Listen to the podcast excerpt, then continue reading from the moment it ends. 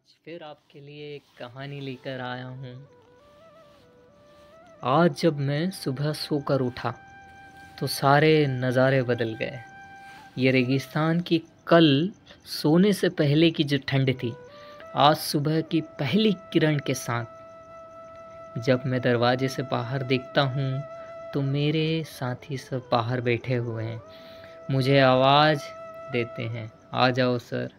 मैं जल्दी ही, जल्दी नहाकर, अपने कपड़े पहनकर बाहर जाता हूँ। मैं जल्दी जल्दी नहाकर, अपने कपड़े पहनकर बाहर जाता हूँ।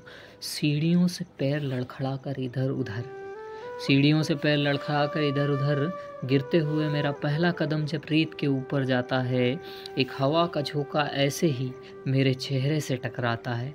मानो पहली मोहब्बत का एहसास देकर जाता है। मैं थोड़ी दूर चलने के बाद नीचे अपने पैरों की तरफ़ देखता हूँ तो पैरों के आसपास की रेत और उसके ऊपर के सारे निशान उस हवा के झोंके ने उड़ा लिए हैं।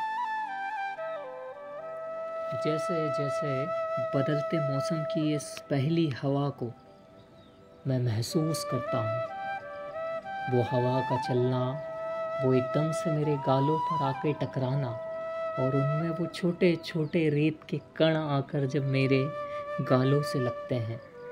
मैं बता नहीं सकता आपको शब्दों में, वो पहली मोहब्बत का एहसास करा कर जाते हैं। हवा मुझसे दूर चली जाती है दूर जाते जाते वो सारे रेत के निशान, जो रेत के ऊपर निशान बने हुए हैं, उन्हें मिटाती हुई जाती है।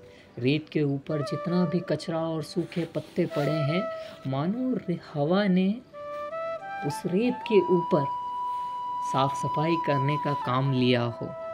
थोड़े दूर जाने के बाद में कल कल की आवाज़ें आती हैं, और मैं पीछे पलट के देखता हूँ तो वो आवाज़ सूखो पत्तों की सुनाई देती है। लेकिन इस मौसम में मेरी ये पहली मोहब्बत का एहसास जो है ना, आज पूरा दिन मेरी आँखें देखती है।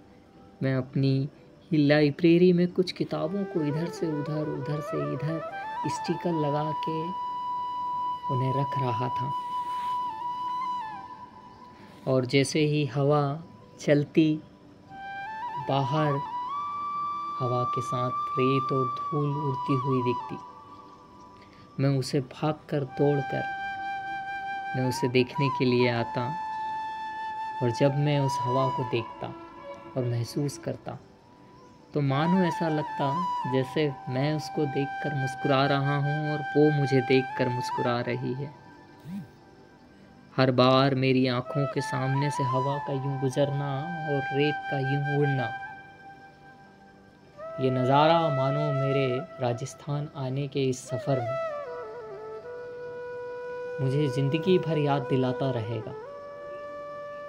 और ये जो एहसास है, इस बदलते मौसम का, जब मैं रात को अपने कमरे में सो रहा था, तब बाहर ठंड थी। आज सुबह वो पहली किरण के साथ ठंड गर्मी में बदल गई। और ये बदलाव मुझे